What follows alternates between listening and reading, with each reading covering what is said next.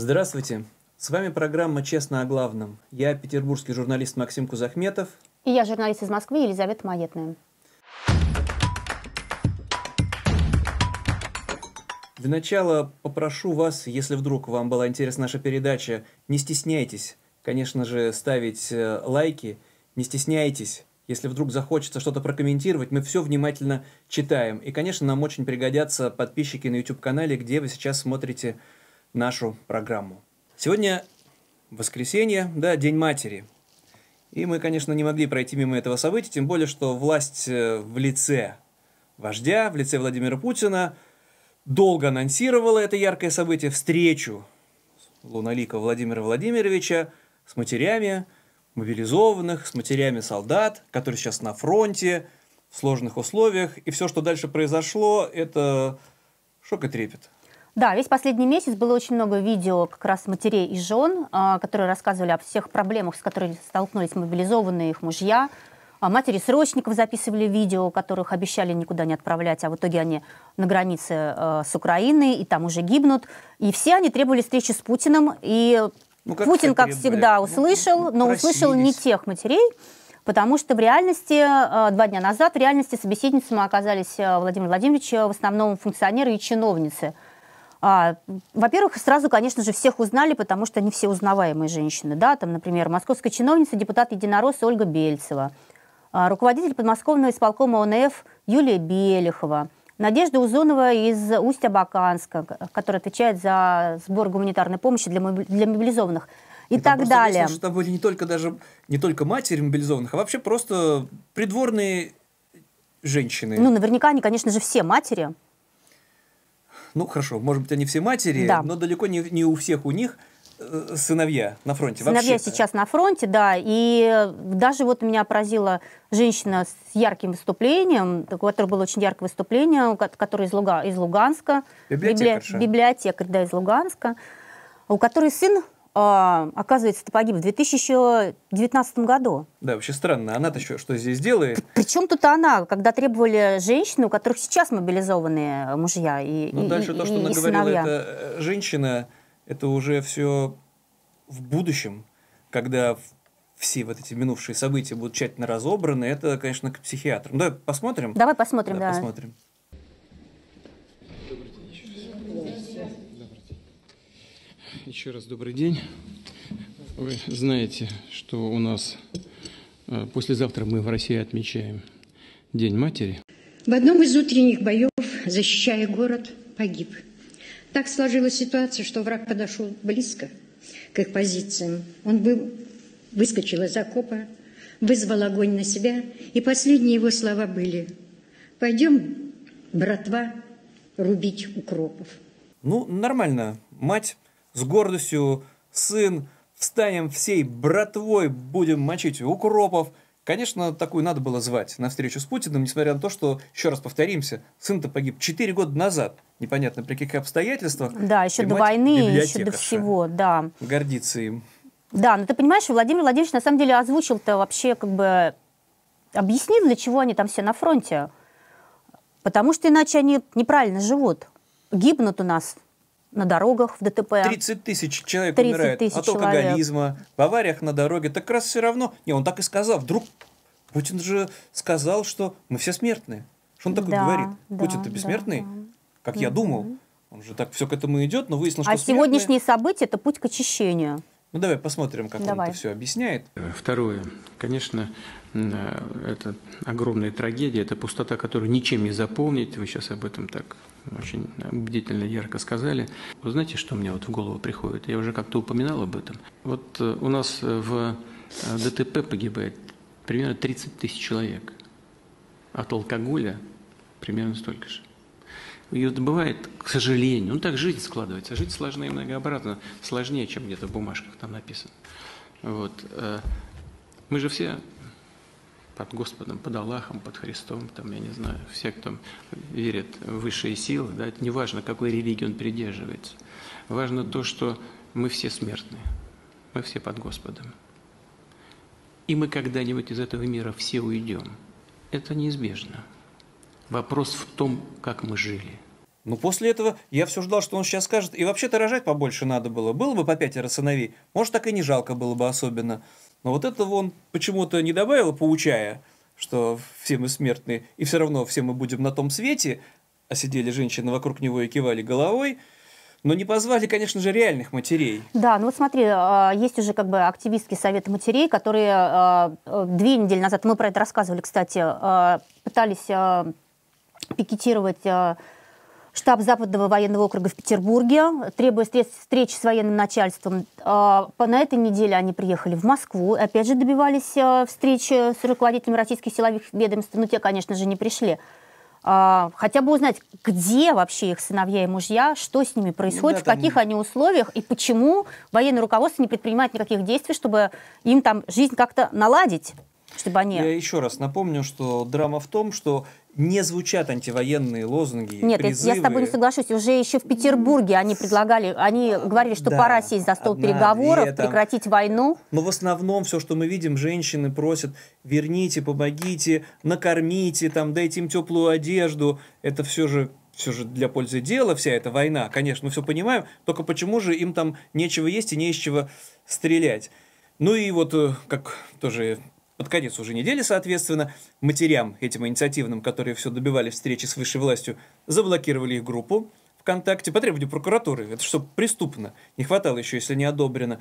Но я бы под конец вот этой всей встречи с Путиным показал бы душераздирающее, конечно, видео... настоящей, да, солдатской матери, у которой два сына. Да, обоих. Марина Бурунова, один сын уже погиб. А ну, второй... обоих мобилизовали вот сейчас. А второй на фронте. А второй еще на фронте, и она дрожащим голосом, конечно, говорит: уже двое детей остались без отца, если убьют второго сына с их там еще не очень здоровыми женами, насколько я понимаю, то у нее останется четверо внуков без отцов, и некому будет воспитывать. Все, что она просит: верните хотя бы одного моего сына. Ну, давай посмотрим. В рамках частичной мобилизации у меня мобилизовали двух сыновей. Бурунова Дмитрия Алексеевича, восемьдесят второго года рождения, и Бурунова Романа Алексеевича, тысяча девятьсот восемьдесят шестого года рождения.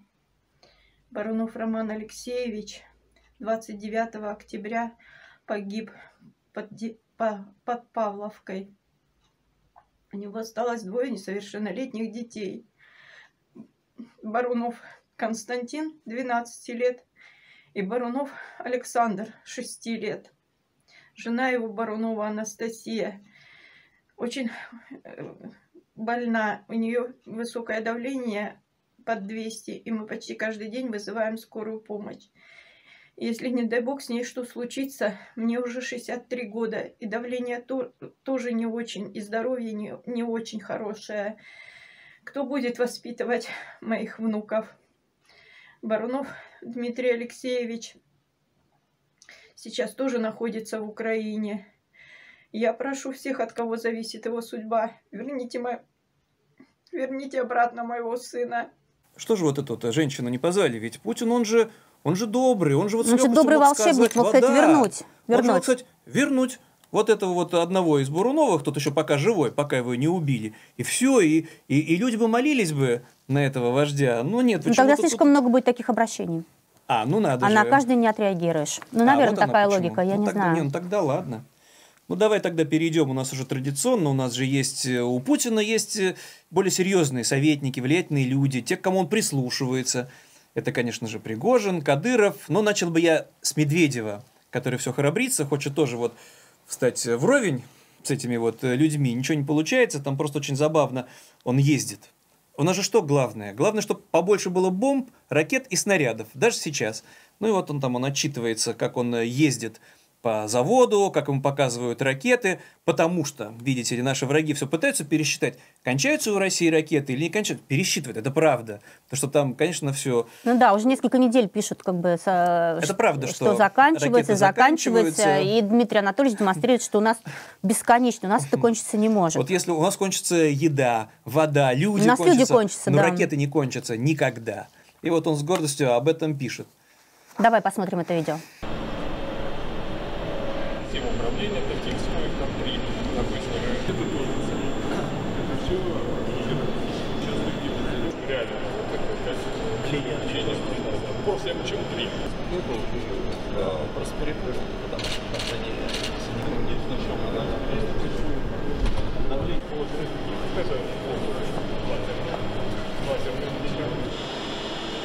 Ну там много смотреть не надо, этот весь ужас.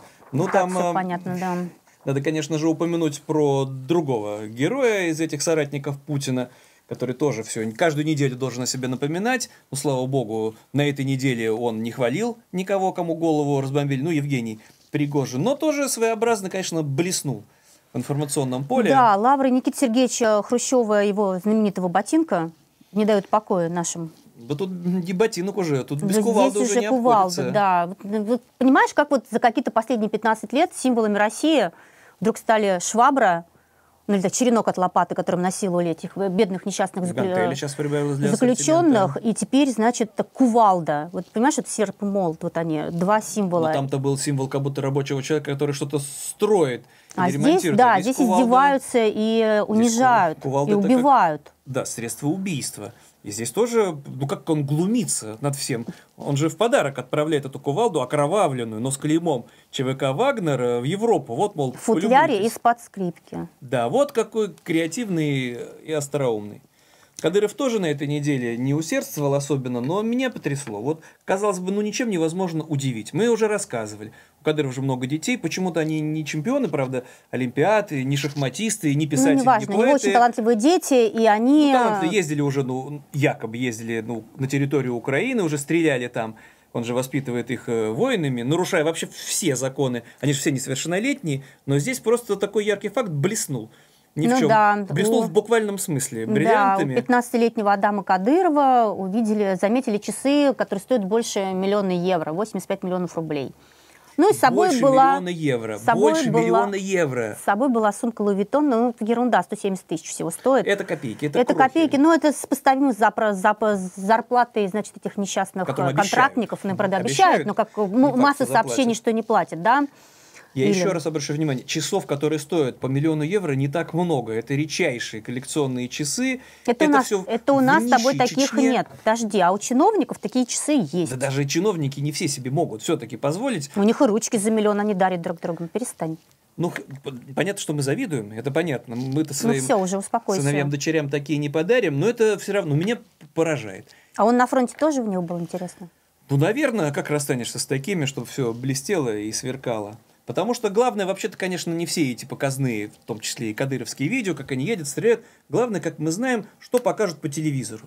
И здесь вот я бы начал даже не с наших пропагандистов, потому что они-то все работают с утра до вечера. Вот у них-то всегда есть что сказать. Там, мне кажется, им пора брать уроки мастерства. Как-то вот... Есть же что, такое... кто-то есть круче? Да, да, вот Лукашенко выпистывал, взрастил. У него есть такой Григорий Азаренок. Вот это пропагандист, вот это вот сила слова, вот как скажет, так уж голова там закружится. Ну давай послушаем, просто посмотрим на зависть Соловьева, Киселева и Скобеевой. Все, свершилось. Капище вырыли, мерзкую обжиральню для дегенератов прикрыли, закрыли. Как наши предки, последователи Ефросинии Полоцкой, ломали, крушили, сжигали и топили в Днепре и Немане Перунов и прочих демонов. Поганого Макдональдса больше нет в Беларуси. И точка. Так исполняется потаенное. Посмотрите, ведь заверещали змагарики, завыли, застонали. Хоть и там почти все находятся, где от этих идолов не спрятаться. Заскулили, как будто их от мамкиной груди оторвали. От генератора, который питает их жиром и жареным подсолнечным маслом, чтобы их глаза светились этим маслом, как у слепых и прокаженных. Значит, в точку. Значит, огнемет попал прямо в муравейник. По сравнению с нашими российскими косноязычными, кстати, говорит-то на русском языке, да, Азарин, тут, конечно, есть чему поучиться, но мастер-класс, конечно, он должен будет преподать нашим, российским. Mm-hmm. Но мы к ним еще вернемся, к некоторым из них. Да, между тем... А здесь у нас пропагандисты как-то, да, с выдумкой по-своему работают. Да, ну вот военкор, сотрудник ВГТРК Александр Сладков сочинил биографию командующего российскими войсками в Украине генералу Сергею Суровикину. Это тому самому, который... У Путина э, и Шойгу говорил, что надо сдать Херсон. Ну, убедил. Э, убедил получается. Их, они ему дали добро, и э, войска даже... оттуда вышли, потом взорвали все мосты. В НАТО даже похвалили. Это да. Блестящее отступление. Блестящее отступление. Оказывается, у легендарного теперь, наверное, и в будущем Сергея Суровикина был не менее героический отец. Якобы. Якобы. Но вот тут возникли сомнения, отец ли он у него был. Потому что, конечно же, да, есть героический э, Суровикин, герой. Э, летчик, летчик на Дальнем Востоке, он который сбил, якобы, сбил. якобы, это неизвестно, но он героически погиб, потому что самолет загорелся, он направил самолет. Да, же. погиб в тысяча девятьсот шестьдесят шестом году да, на Дальнем да. Востоке летчик-герой Владимир Суровикин. И оказывается, вот просто там все по датам подходит, а вот, вот почти накануне у него родился вот сыночек, якобы. Просто никто же не будет из вот этих доверчивых телезрителей влезать, проверять, что у того Суровикина, героя-летчика, была всего лишь дочь. Mm-hmm. Сына-то не было. А раз тут фамилии такие редкие и подходящие друг к другу, как же вот не придумать такую династию? Все бы ничего, если бы не видеть, простите меня, но физиономия Суровикина и какой-то там mm-hmm. героический летчик очень не подходит. Ну, я не знаю, как вообще семья реальная... того легендарного Суровикина, к этой новости отнеслась. Ну, потому что ну, это что, какой-то незаконно рожденный, что ли, сын? Откуда а он взялся? А как фамилия тогда возьмется Суровикин? Я тут скорее напомню, что вот этот наш нынешний Суровикин преступник. И начал свою, еще раз мы напомним, что начал-то он свою преступную деятельность еще будучи в младшем офицерском звании, когда был путч. Но он и впоследствии, уже в девяностые годы, был фигурантом уголовных дел. Просто дела о воровстве генералов... Ну, он тогда, может, по-моему, даже полковником Нет, там был. Пособничество, приобретение и сбыт, ношение огнестрельного оружия и боеприпасов. Такие пустяки. И да, условный срок. условный срок. Это же не то, чтобы ты с плакатиком вышел «Нет войне, миру мир». И вот это уже уголовное будет преступление. Ну, и теперь, конечно, Суровикин по полной это отрабатывает. Но тут нам пример любопытен, как это отрабатывают по-своему пропагандисты. Они же вообще просто все уже придумывают, особенно не, не переживая о соответствии каких-то фактов, о том, что все это сходит или не сходит именно с рук. И вдруг такие просветления. Вдруг тоже вот поразило меня пропагандисты, которые клеймят там проклятый нацистский режим в Киеве, и вдруг они всерьез обсуждают. Так сейчас же ведь Украина может напасть на Россию? Давай посмотрим, как это их вдруг забеспокоило, заволновало. Реально готовится наступление, а может быть не одно, может быть два, а может быть какой-нибудь рейд с захватом условного Шебекина или условных Валуек. Им сейчас надо, и Западу это надо, нанести как можно больше престижный удар по России. То есть надо было напасть на Украину, чтобы теперь напасть, чтобы теперь переживать, а если Украина нападет на Россию, что же мы будем делать, условно говоря? И вот они так вот все эти насупленные всерьез мужчины, ну там понятно суть-то, значит, надо больше на оборону, больше на войну, глобальная тотальная мобилизация, и только тогда, может быть, вот мы наконец-таки все сплотимся. Ну, народная война, все это старинное.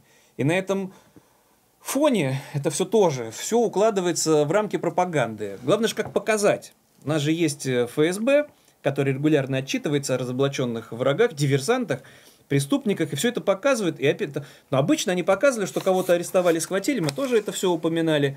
Человек там, диверсант, что-то хотел где-то взорвать, показывают какого-то мужчину без лица, с заломанными руками. Все, ликвидировали. Потом, mm-hmm. правда, взрывается Крымский мост, непонятно почему. Это Керченский, уже... Керченский, Керченский мост. Крымский в Москве. Но на этот раз выясняется, что они убили диверсантов, с гордостью об этом отчитались. Опять показывают какое-то размытое видео. А в реальности всего, что мы знаем, это были фанаты игры... Ну, там есть эти... Игра «Сталкер». «Сталкер», да, да. Которые... Это компьютерная игра, соответственно, такая стрелялка, которые настолько погружаются в этот мир, что подбирают себе уже роли из персонажей этой игры, пытаются соответствовать тому, как тот мир игровой придуман. Фетишизм такой своеобразный. Вот для ФСБшников находка. Ну это да, эти парни из Воронежа вдруг оказались... Воронежские. Да, тремя украинскими диверсантами. А очень удобно. Убьешь молодых людей, диверсанты, преступники, разбираться не надо. Да нет, но все засекретят и никогда скажут, что это все... Это просто не спасет от реальных диверсий. Да. Ну, смотри, очень тоже яркое выступление было э, у вице-спикера Госдумы вице-спикера. Борис, Борис Чернышов, это ЛДПР, член ЛДПР, да, как бы... Он выступил, рассказал об ударах по инфраструктуре Украины. Он, конечно, во многом пытается копировать Владимира Владимировича Вольфовича покойного. Харизмы не хватает, людоедство при этом есть, все нормально, в этом нет никаких проблем. Терминология, значит, удары возмездия, проявление нашей святой ненависти. Святая, святая ненависть. ненависть. А то, что мы видим сейчас в интернете, за это они будут сидеть и без газа, и без света, и без всего. Если киевский режим выбрал для себя путь военных преступников, они должны замерзнуть и сгнить. Ужас. Давай посмотрим. Давай посмотрим. Давай посмотрим. Да. Удары возмездия, именно удары возмездия, именно вот такое э, проявление нашей ненависти, абсолютно святой ненависти, мы проводим после каждого инцидента. Я уверен, что украинская, вот эта нацистская сволочь ответит еще за те кадры, которые мы видели вот последний, вот сегодняшний день в интернете, когда по большому счету военные преступники расстреляли наших солдат. Вот то, что мы видим сейчас в интернете. За это они будут сидеть и без газа, и без света, и без всего. Потому что если киевский режим выбрал для себя путь военных преступников, военных преступников, они должны там и замерзнуть, и сгнить. В этом формате. Обычные люди должны сгнить ну, и мерзнуть. Обычные люди должны выйти на улицы и наконец-то закончить эту, а вас, э, это, это правление вас. нацистского вы, вы... режима Зеленского. Они наконец-то должны понять, что эти игры в поддавки, в то, что кто-то спрячется Роман. за кем-то, больше не сработают. Вот весь этот ужас, вот люди смотрят, как ни в чем не бывало, верят, наверное, радуются, хлопают в ладоши. Там просто любопытно, что в этом же сюжете, откуда ни возьмись, что это какой-то оппортунист, где-то там в эфире говорит, а мирные жители, но и на это было, что Чернышову сказать, конечно же. Да, конечно же, мирные жители должны выйти на улицы и закончить правление нацистского режима Зеленского. Вообще эта логика мне в чем-то вот, чем она была бы хороша в развитии этой темы. Поэтому получается, если украинцы начнут бомбить, уж извините, Москву, Не, чего ну, уж там, Белгород, Петербург. Они уже бомбят Белгородскую ну, область. Да, погибнет в итоге Воронеж, как мы знаем. Угу. Так вот, тогда же, наверное, выйдут на улицы миллионы москвичей и свергнут режим Ненавистный Путина. нацистский режим Путина. Ну, во всяком случае, фашистский. Но это же так работает, получается. Это же все говорят по российской пропаганде. То есть, если людей гнобить, держать в холоде и в голоде, тогда они свергают ненавистный режим. Да, ну, слушай, тут, конечно, уже опять они ляпы на ляпах. Первый канал показал сюжет, значит, о Польше, который отправляет колонну военной техники в Украину. Но при этом почему-то показали парад, который проходил в Латвии, в Риге. Причем... это вот даже не надо быть в Риге, чтобы узнать эти здания. Здание библиотеки, оно очень такое... интересный, отличается, таки больше нигде нет. Этот каменный мост узнаваемый. Через Даугаву, да. Через Даугаву, да. Ну, это, это нормально. Набережная вообще. одиннадцатого ноября, где все это проходит. И при этом это называют, что это происходит в Польше. Правильно. Вот он уровень, вот оно не то чтобы невежество, просто как попало уже лепят, не подстраиваются, никто не, не, не придумывает сложные истории, чтобы что-нибудь там подделать, там подрисовать, подогнать хоть как-то. Просто берут любое видео, где вроде бы натовщина, и говорят дальше, что попало, пугая там, угрожая там россиянам, а потом, потом мы удивляемся. Ну это мы с тобой удивляемся. Подскажу телезрителям каждый раз, как Лиза переживает, чтобы мы вот трепетно, чтобы каждая новость была выверена, чтобы проверенная, чтобы мы не ошиблись, правильно ударение где-то поставили. Да ты посмотри, что творится у пропагандистов Нет, Первого канала, никогда не будем главного. Ну, ориентироваться на них, конечно, не будем. Ну вот смотрите, как бы много, да, видео солдат, где они жалуются, показывают свои невыносимые действительно условия для жизни, в которых они оказались. Но, пожалуйста, по Первому каналу и по другим каналам можно увидеть солдат, которые довольны, что их мобилизовали. Давай посмотрим. Давай посмотрим. посмотрим. Давай. Со своими вредными привычками прощается. Как бы духом, наоборот, все рады, что избавились от определенных вредных привычек, себя как почувствовать себя, понять, насколько они себя могут выложить, насколько, на что они вообще способны. Часть мужского, часть мужиков, там, как называете, военнослужащих, довольны, что их дети их там ценят дома, уже поняли, что папа, оказывается, у нас не просто сидит дома, он еще и на войне у нас сейчас, защищает нас. Ну, ты же, человек же все объясняет, потому что, если ты попал на фронт, ты избавляешься от массы вредных привычек. Как ну, его... правильно, ни в ДТП не погиб и не спился, уже хорошо. Я вообще как не Владимир Владимирович сказал. Что на фронте нельзя спиться или погибнуть, но он нет, там он убедительно говорит, как вот здорово. И детям теперь уже за тебя не стыдно. Раньше ты лежал на диване и был полуалкоголик, а mm-hmm. теперь вот ты, понимаешь, вот такой фронтовик, в школе потом, может быть, доску твоего имени повесят mm-hmm. посмертно. Радость-то какая твоему сыночку будет. Но здесь я не могу пройти мимо одного из наших главных пропагандистов. Все-таки до Азаренка ему далеко. Владимиру Соловьеву. Но... Не, ну страсть mm-hmm. и, слушай, и боль... прорывается. Вот это гениальное Но видео. Эмоциональная окраска там прекрасна. Ну, давай посмотрим. Это война. Нет высшей доблести и счастья для мужчины, чем жизнь отдать за родину, за товарищей своих. Я верю, что многие этого не понимают. Для них нет лучшей доблести, чем даже раса, допиться до цирроза печени и сдохнуть, обстираясь мелкими бриллиантами где-нибудь на красивой даче у озера Комо.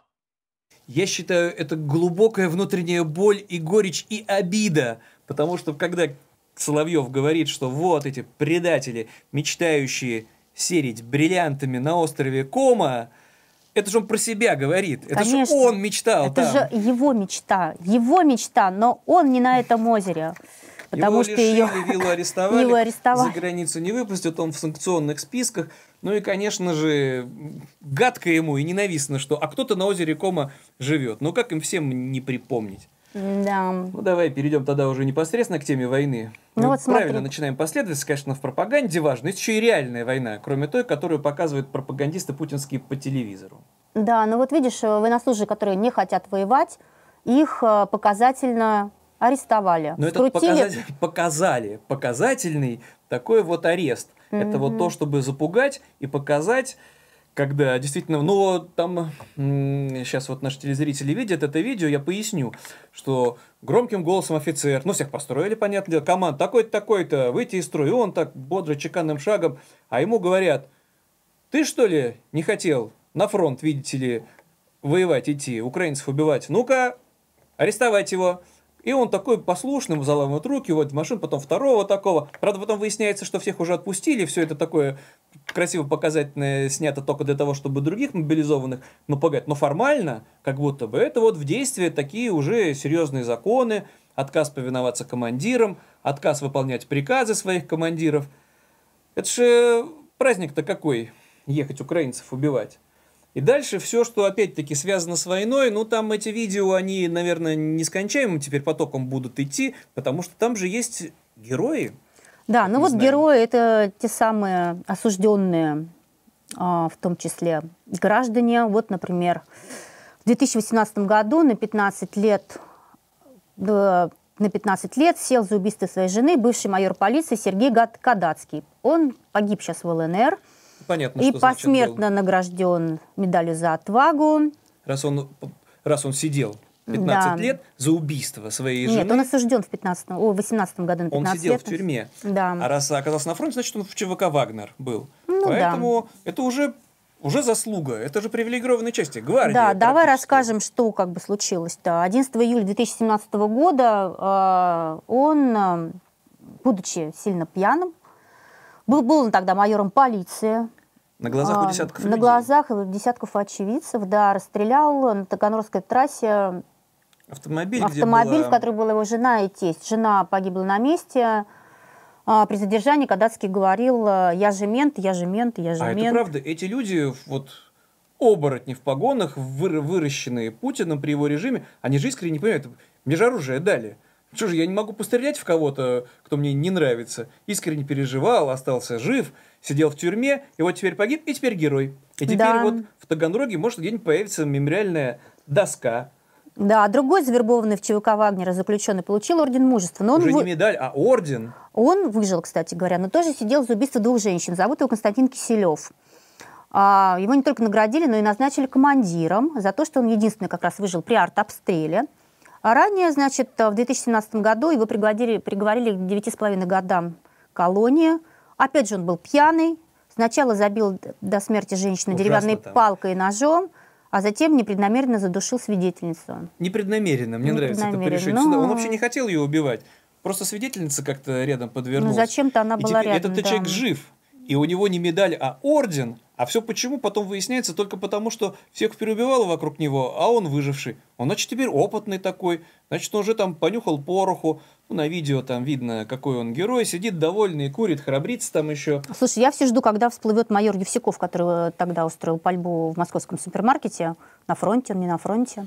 Вообще скоро узнаем. Может, тоже наградят его, может, посмертно, а может, еще как-то человеку ну, нравилось может... стрелять в людей. Такой сейчас на фронте и нужен. Просто ничего да. не получается у нынешних российских командиров, у этих бездарных генералов.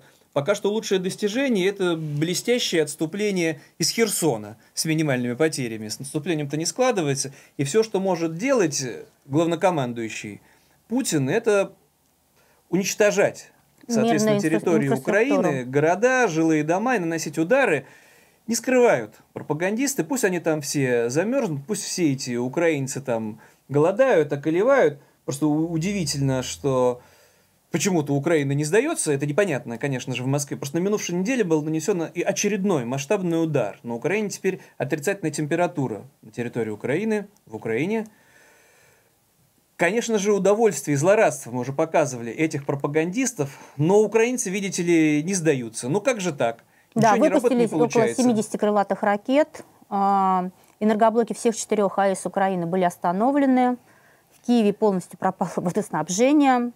И там бедствуют украинцы. В Харькове, страшно. Одессе и Львове остановлен весь электротранспорт. Я сейчас опять скажу кощунственную вещь. А если украинцы обстреляют мирные русские города, нанесут российские города, нанесут удары по российским электростанциям. Например, вот рядом с моим родным городом, у нас там большая, в Сосновом Бору, атомная электростанция. Это будет удар возмездия. Это вот можно будет считать местью, ответным ударом, чтобы заставить Россию перейти к мирным переговорам. Просто... Нет, ты не понимаешь. Дмитрий Песков заявил, что на самом деле Украина имеет все возможности прекратить страдания местного населения. А вот, видите ли, не сдаются. А, ну как же а так? Что, а что для этого надо сделать? Ну-ка. Переступить к мирным переговорам. Просто, вот. Просто выполнить требования Российской Федерации. Там, правда, требования теперь невнятные. Сам Песков теперь не знает, какие требования. Раньше они были такие абстрактные. Денацификация, демилитаризация. Теперь куда-то исчезли. Эти теперь, конечно, у них на первый план, у пропагандистов, у Путина выходит защита Родины. Но у нас же еще и республики эти непризнанные, оккупированные территории Украины. Это якобы часть России. Теперь мы должны ее защищать. Просто ничего не получается. А, а все вот это, это же... Не абстрактные какие-то дипломатические там, да, не демонстрации, как это раньше было, когда, как всем нам, вменяемым людям, казалось, что вот эта игра мускулами, это холодная война, ну, стену где-то там построили берлинскую, но до смертоубийства, слава богу, не доходило. А здесь все убивают тысячи людей, и все это обходится фантастические суммы. Да, вот смотри, посчитала украинский Forbes, Россия потратила, по их данным, на войну в Украине уже более восьмидесяти двух миллиардов долларов. Это четверть всех доходов страны. Четверть. Это фантастические деньги, на которые можно было построить тысячи больниц, тысячи дорог, тысячи школ, вылечить тысячи больных. А этих денег нет. На Украине хаос и разруха. Россия находится тоже в жутком состоянии. И впереди страшно представить. Да, ну что... смотри, сюда вошли как бы... Э, это были расходы на обеспечение армии, на компенсации погибших семьям, э, их семьям, оставшихся без кормильцев. двадцать миллиардов это потери техники. Да, как необратимые бы. Тоже все. Это все это в пустоту. Это все, но эти деньги были потрачены даже на убийство, пустоту, на, смерти, на, на разрушение. Да. И при всем при том, как власти бесят те, кто еще пытаются, видите ли, в этом... Ну, может быть, люди питали какие-то иллюзии, потом они прибывают на фронт, они видят, что командирам на них наплевать, они видят, что им надо... что, как им обещано, особенно мобилизованным, да, что они не склады охраняют, их бросают на передовую, они отказываются брать в руки оружие, и тут вот полностью включается репрессивная машина. Да, ну вот на этой неделе издание «Астра» публиковало фотографии из подвалов, которые держат мобилизованных россиян, которые отказались воевать.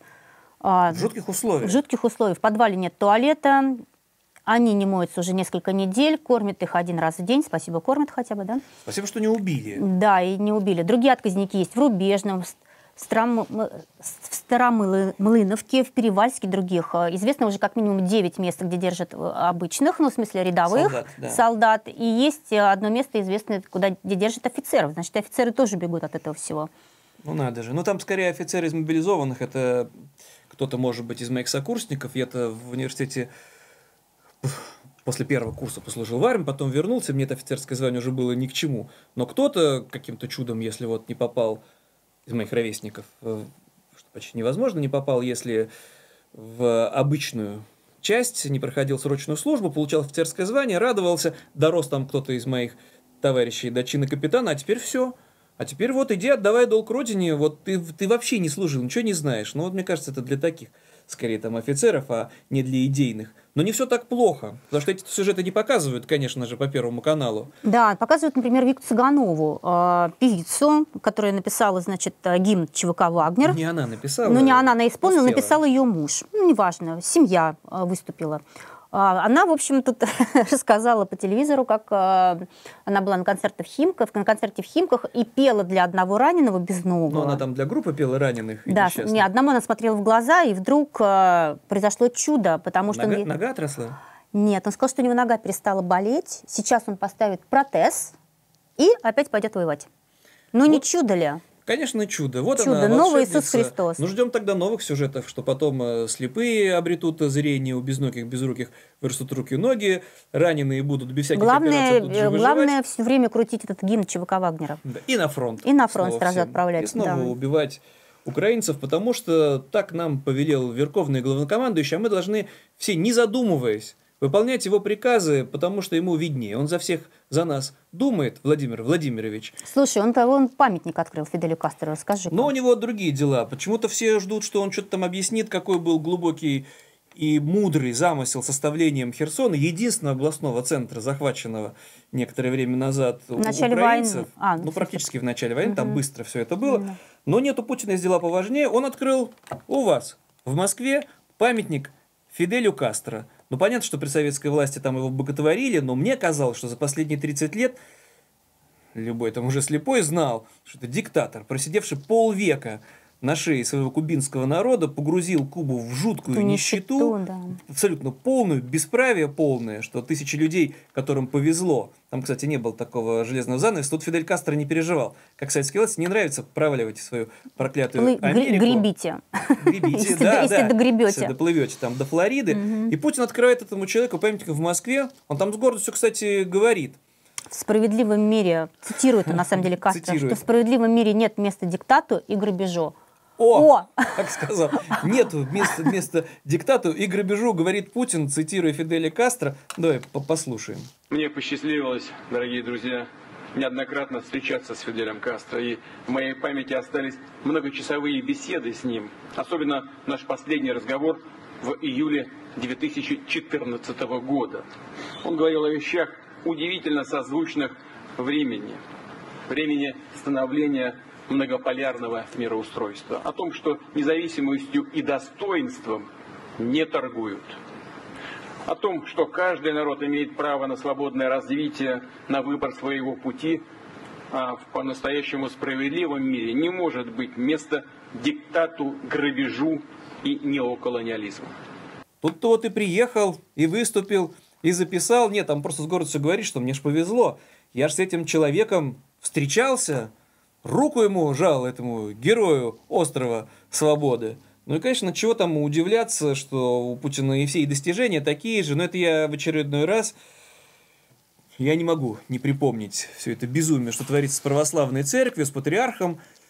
Вот до сих пор, правда, не знаем, не знаем, в каком он чине, в каком он звании ФСБ, потому что его там тоже по-своему несет, когда он начинает пересказывать. Про кого сейчас? Ну, про, про патриарха Кирилла, конечно, а, ну, про нашего. Про Гундяева. Про Гундяева, урожденного. Потому что до такой степени подчинить себе, вот, превратить в такого тоже пропагандиста главу православной церкви не удавалось не то что Иосифу Сталину, даже Ивану Грозному. Потому что, я раз, еще раз напомню, тогда не было еще патриархии, был митрополит Филипп, который благословения не давал Ивану Грозному, пришлось его задушить. Сколько потом у царей уже из династии Романовых было проблем с такими деятелями православной церкви, известными как протопоп Аввакум, не слушался, в ссылку приходилось, гнобить его приходилось. Потом Никон, патриарх уже, не слушался, поссорился с царем, сколько с ними было головных болей. В итоге патриаршество пришлось упразднить Петру Первому до такой степени патриархи Русской Православной Церкви, не могла с ними монархия справиться, не могли помазанники Божии с ними ничего поделать. И что произошло теперь? Патриархию-то восстановили после того, как только свергли царя. Ну, теперь вот у Путина... Царей... Никто из царей не смог такого добиться. Ну, теперь все в порядке, зато... Еще раз напомню, последние двести лет при власти Романовых вообще не было патриархов. Там было министерство по делам религии, и все. Ну, теперь у нас есть Гундяев, какой, он все какой рассказывает. Нужен, какой нужен патриарх, да. А, давай посмотрим какой... там кусочек, он все рассказывает. Ведь кто были такие патриархи? Рядом с царем всегда сидели царь и патриарх. Вот эта способность умирать за высшие идеалы, которыми являются вера, отечество, народ. Вот Эта способность и делает наш народ и страну непобедимой. За единство нашей церкви, за победу над всеми противниками, и внешними, и внутренними. Рядом между с царем тем, слушай, сидеть. Между тем глава буддистов России просит Путина все-таки выдать дрова, которые обещали семьям мобилизованных из Бурятии. Давай напомним, что Бурятия понесла огромные потери на фронте, в, пропорции, в пропорциях да. на, на количество людей. На вот. И обещали семьям мобилизованных, что будут помогать, помогать дровами. Вот. А оказывается... Не справляется местная власть. Ужасная, жуткая бумажная волокита, с которой столкнулись семьи вот этих мобилизованных. И об этом приходится рассказывать главе буддистов, приходится рассказывать президенту. То есть решить на месте они даже это не могут. Они это обещают, но решить никак не могут. Дрова, что ли, кончились? Я Путину понять не могу. Приходится жаловаться. Мужчины кончились, которые дрова эти могут нарубить. Что? В чем? В чем там проблема? Это же глава буддистская. Ну, там у них запутано. С... Это, это у православных только есть один патриарх. А какой из них более истинный? Вот он сидит где-то, у него видеоконференция с Путиным, и он жалостливо там просит: Владимир Владимирович, вот дрова обещали нам в Бурятии, и что-то не складывается. Ну, ждем тогда, мы же рассказывали уже, где-то пообещали... Ну, смотри, в, в Карелии, значит, обещ... дрова, дрова на зиму, в, баранов, в Туве баранов. На Сахалине мороженую рыбу. Ну, ждем пока какой-нибудь тоже религиозный деятель, конечно же, должен будет пожаловаться, что... Обещали мороженую рыбу, не дали. Владимир Владимирович, решите, пожалуйста, наш вопрос. Да, но еще рыбой. Обещали муку, картофель, капусту и уголь. И очень надеемся, что дали все-таки. Это уже, мне кажется, и многие доживут теперь. Да, ну смотри, вот эти все стоны э, и разоблачения, которые мы регулярно смотрим в телеграм-каналах и в ютубе, э, власть поняла, как с ними работать и принимает эффективные меры. Ответные. Но вообще еще но до это... войны умели люди. Да, но наконец-то они теперь э, это все прям э, сконцентрировали, что ли, я даже не знаю. Нет, все придумал Кадыров, когда любой обиженный... Да, и потом извинялся. Потом да. любой человек, угу. который посмел что-то там возразить, потом жалостливо просил у Кадырова прощения. Теперь все это взяли на вооружение в Кремле. Ну вот смотри, например, власти Алтайского края опубликовали видео с извинением мобилизованного за его прежние жалобы на плохое обеспечение. Покаянное видео. Неправильно он понял командование, недопонял, оказывается. Поспешные выводы сделал. Прошу меня простить и понять, так как ситуация сложная. Давай посмотрим. Говорит он на видео. Давай посмотрим. Товарищи, я Яндекс, собственно, известный по видео. Э, неправильно понял командование, недопонял где-то. Где-то мы стояли в очереди на какое-то вещевое удовольствие. Вещевое удовольствие получил в полном масштабе. Новенькое, удобненькое. Получил даже каску, оружие. Все в полном объеме мной получено. Э, поспешные выводы сделал. Прошу меня простить и понять, так как ситуация сложная. И все мы очень сильно переживаем и хотим вернуться домой. Командованию спасибо за проявленную ко мне э, неравнодушие. И еще раз прошу меня простить за то, что поспешные выводы были сделаны. Всем спасибо. Провели с ним воспитательную работу-то. Во как заговорил. Да, он же сказал спасибо за, прояв... за проявленное ко мне неравнодушие. Да, как бы. Ну, ждем теперь... Какие следующие механизмы там включатся? Да, ну вот смотри, следующие механизмы включатся уже буквально на днях, потому что с первого декабря приказом ФСБ любая, в общем, там шестьдесят пунктов, которые теперь запрещены э, к разглашению. И они все касаются морально-психологического климата в войсках, потребностей их и обеспечения, названий частей, не говоря уж об оценках, прогнозах развития политической и стратегической обстановки. В общем, короче, все, все, все, о чем говорят, э, о чем пишут э, каналы, что показывается в ютубе, это все будет нельзя. А те, кто будут распространять эту информацию, собирать эти сведения, распространять, могут быть признаны иностранными агентами. В общем, я как иностранный агент могу сказать, что ничего хорошего в этом статусе нет. Это большое поражение, будет построже. Поражение в правах огромнейшее, да, там, э, и этих людей так пугают, понимаешь? Но пока, видишь, не всех запугали, потому что, получается, вот тоже на минувшей неделе... А потому что еще приказ не вступил в силу. А вот почему. Конечно. Там вообще Конечно. Меня удивило, что мы же цитировали, все вот эти видео показывали с жалобами мобилизованных, с их челобитными, но все провинция, а тут люди из Серпухова, это же как будто уже такое сравнительно ближнее Подмосковье. Это же для нас, для провинциалов, для петербуржцев, люди почти из самой Москвы, которых вроде особенно на фронт и не брали. И тут опять дерзкое видео такое. Командиры их бросили, их там убивают, каски у них протыкаются ножом, оружия у них толком никакого нет, бронежилеты им не выдали, и теперь они не знают, что делать. то ли им где-то самим себе найти занятость, охранять все-таки склады, а не на передовой, куда их там все бросили, потому что там человек откровенно представляется. Ну, скоро, наверное, тоже прощения попросят, да? Либо поедем с высшей властью разбираться. Ну, да, посмотрим, как там они да. негодуют. Всем, кто смотрит нас, всем добрый день, а может даже вечер. Мы те самые ребята, которые выдвинули седьмого ноября две тысячи двадцать второго года из города Серпухов и двинулись в неизвестном направлении. По итогу мы оказались на передке. Все мы здесь, мы живы, мы здоровы и мы не сдались. Нас заранее ввели в заблуждение. Не было никакого вида подготовки, брони, только снаряды, только быка. Народ в диком ужасе просто находится по нынешний момент, потому что мы не знаем, какая наша основная задача. На данный момент основная задача – выжить. И опять повторюсь, десятки вооруженных мужчин, крепких, сравнительно молодых и здоровых, жалуются высшей власти на то, что их более низшая власть как-то притесняет и обижает. Другого выхода, кроме жалоб, из сложившейся ситуации нет. Войну прекращать они не хотят. Ну, там, правда, говорит человек, теперь у нас главная задача – выжить. Ну, посмотрим, что там с ними сделает. Теперь вот после твоих рассказов, как ФСБ, все это ужесточает. Потому ну, что у власти-то свои планы. Ну да, войну. Вот они уже посчитали, что к лету две тысячи двадцать третьего года, то есть еще за полгода, да, ближайшие ну, семь месяцев, еще декабрь, безвозвратные потери российскими военными могут составить до ста тысяч человек. И их кем планируют заменить? Понятное дело, их будут заменять срочниками, новыми мобилизованными. Ну, проще всего со срочниками. У тех нет семей, лишний раз там жене не пожалуешься. У тех нет детей, лишний раз тоже на этом спекулировать не получится. В восемнадцать лет, по себе помню, ты с трудом там лишний раз можешь возразить, особенно когда тебя только призвали в армию, там первые месяцы.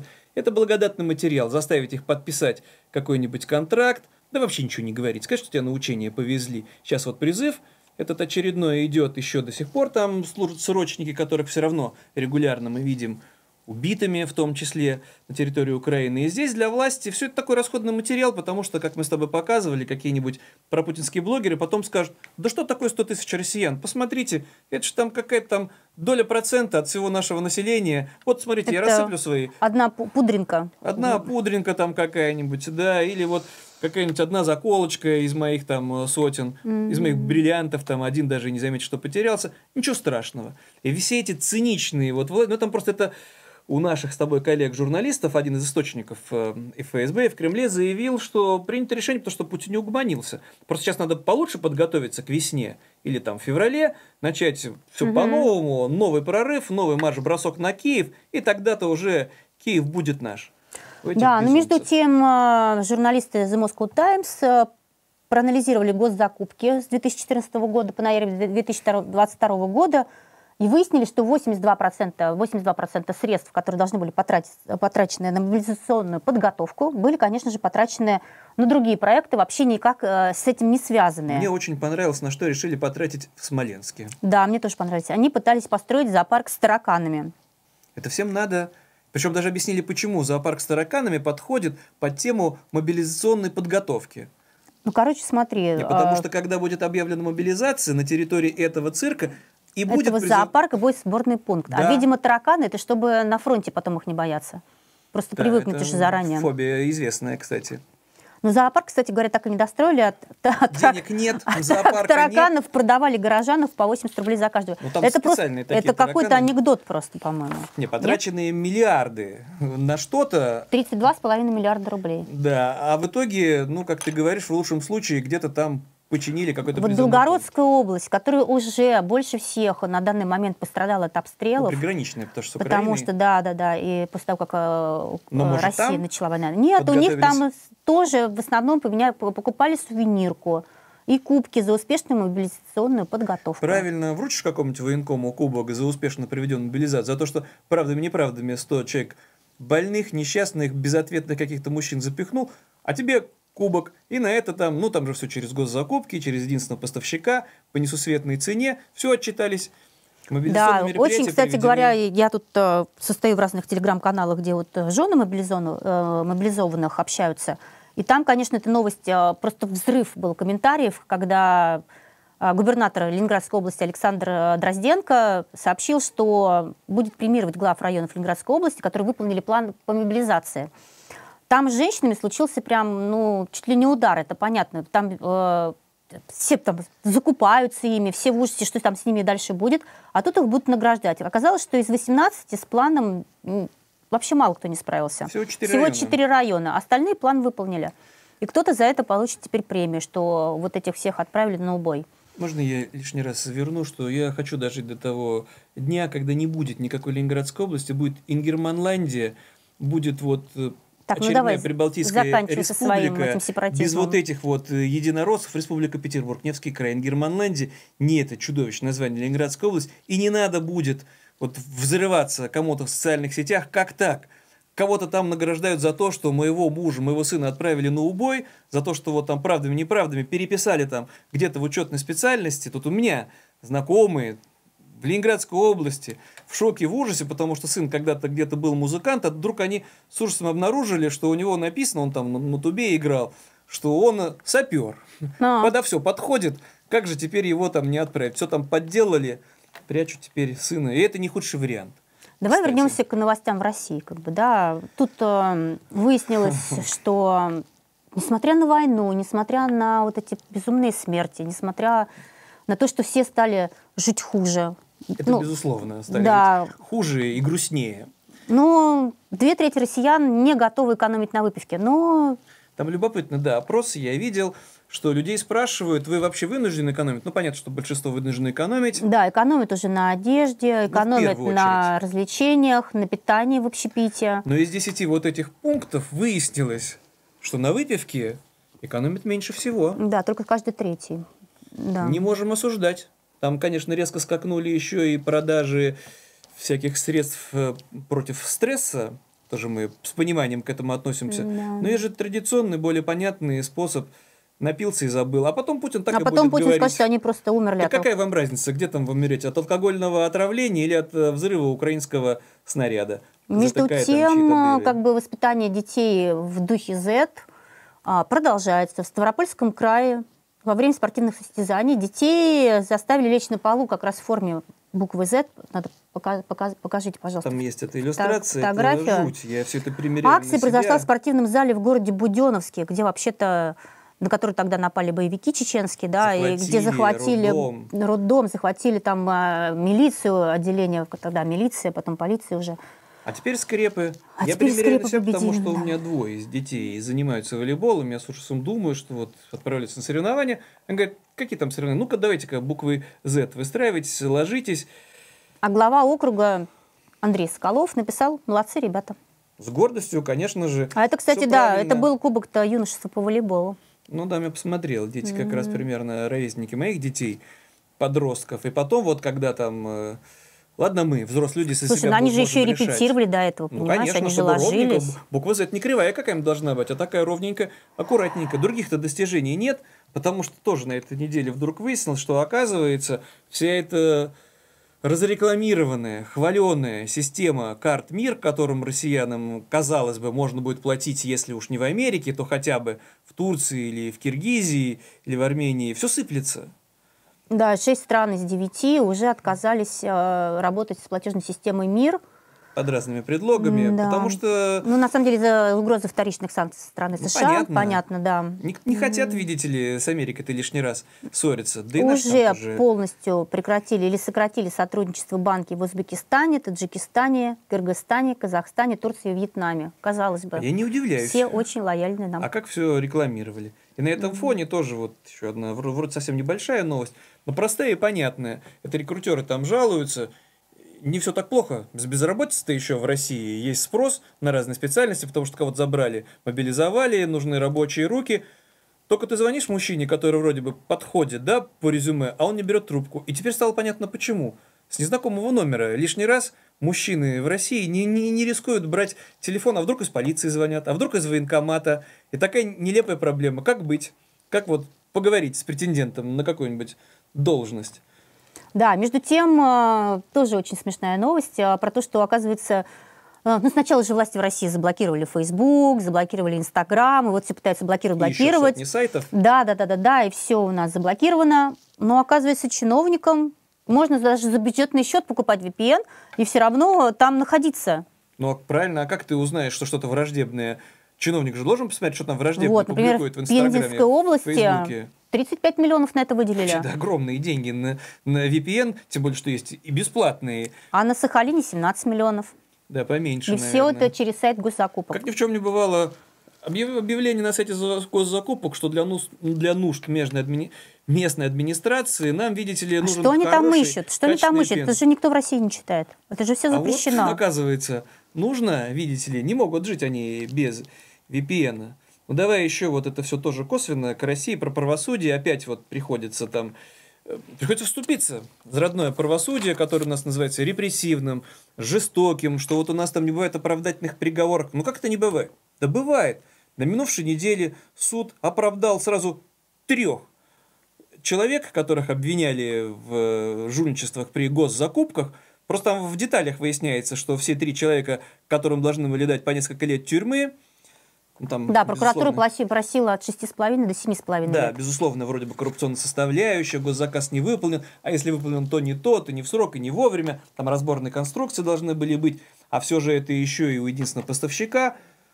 Ну, просто под судом оказались три офицера эф эс бэ, которые вину не признали и сказали, что это не завышенная цена, наоборот, заниженная, могли бы и за сто миллионов закупить. И суд прислушался.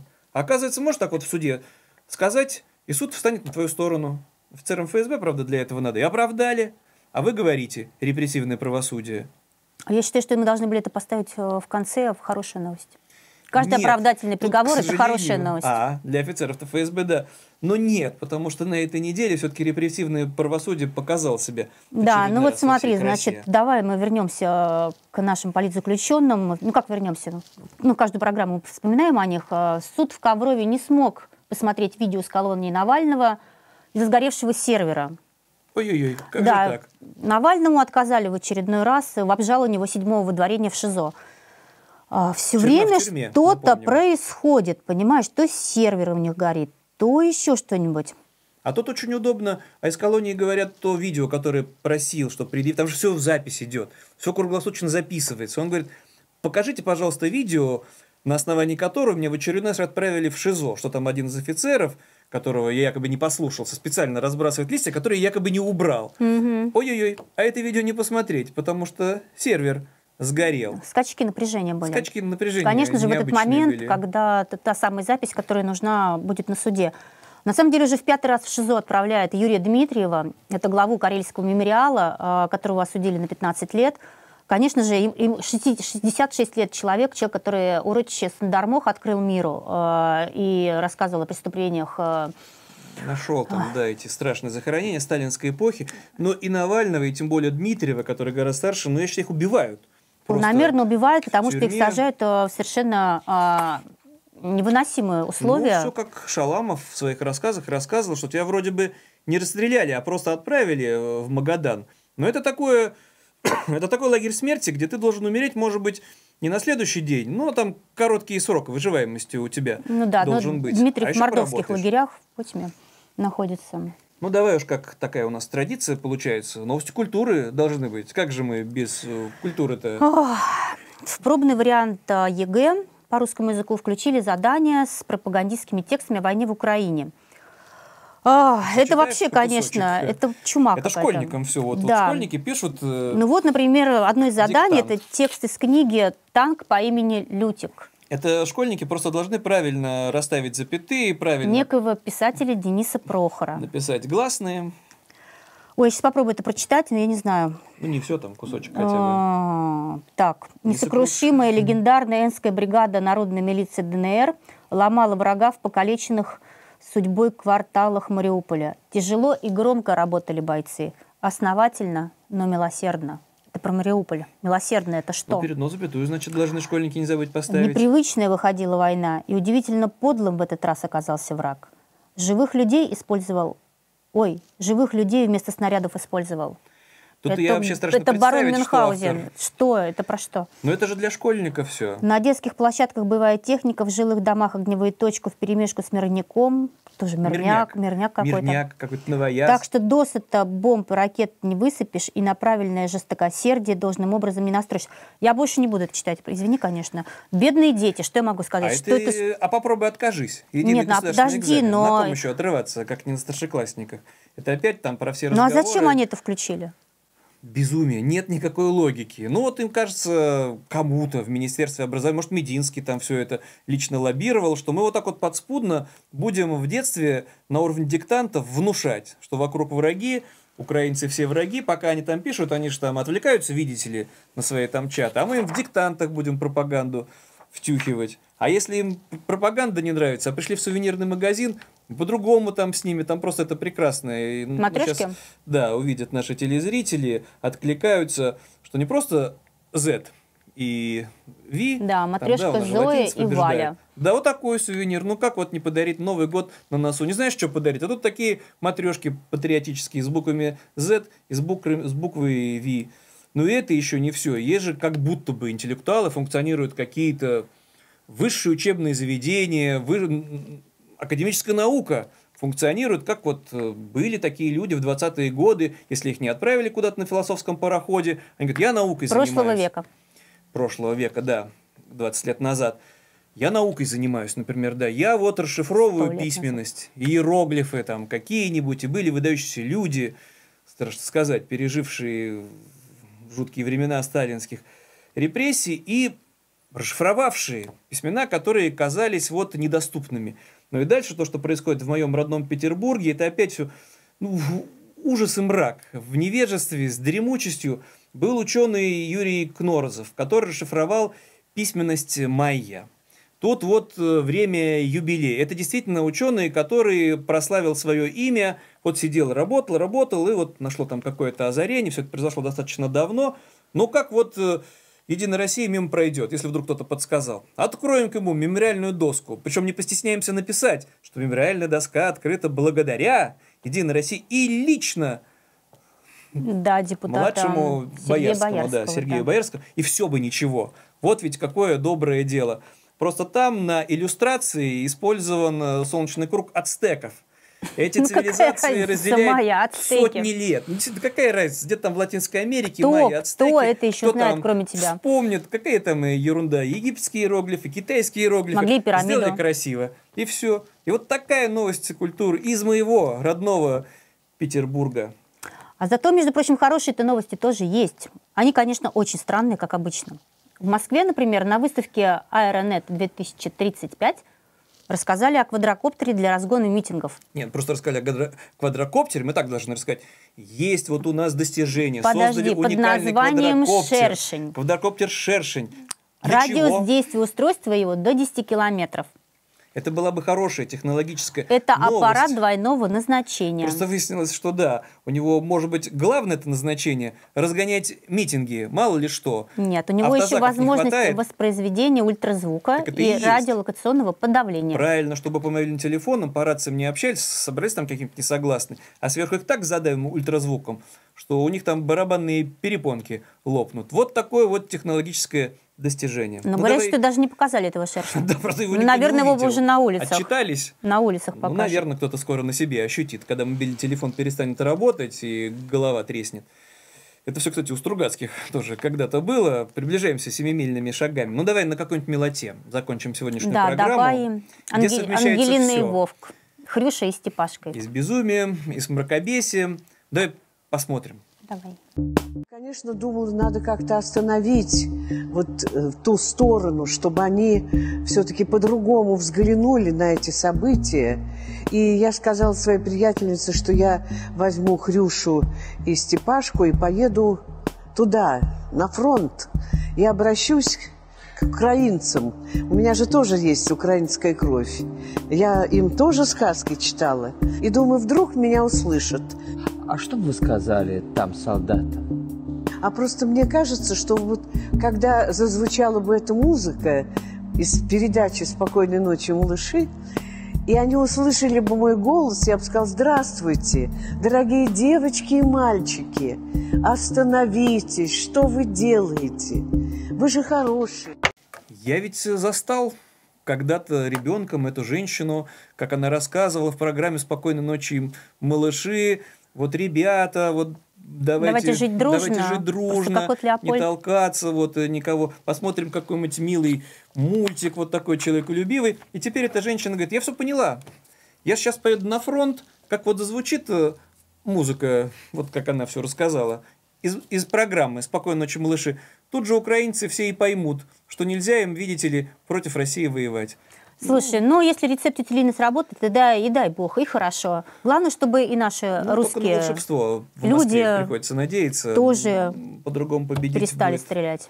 Нельзя. Ну, давай на этом тогда прощаться. Еще раз напомним, нам очень пригодятся новые подписчики, ваши лайки, если вам было интересно. И мы всегда читаем ваши комментарии, поэтому, пожалуйста, откликайтесь. Для нас это очень важно. Даже человеконенавистнические.